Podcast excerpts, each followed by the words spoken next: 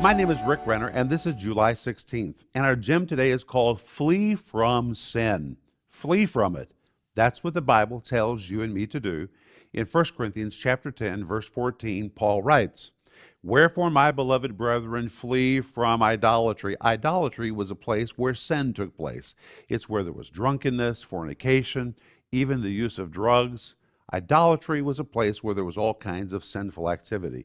And in this verse, Paul is instructing us flee from sinful environments, flee from opportunities to sin. The word flee is the Greek word pheugete, which really means move your feet as fast as you can, get out of there. Sometimes the smartest thing you can do, the most spiritually mature thing you can do is just move your feet. You need to walk out of that environment before that environment traps you and drags you into sin. So if you find yourself in a place where you're about to sin or succumb to something evil, move your feet. Walk out of that place. And if walking doesn't do the job, this verse says flee, run from that place. That's what I want you to think about today.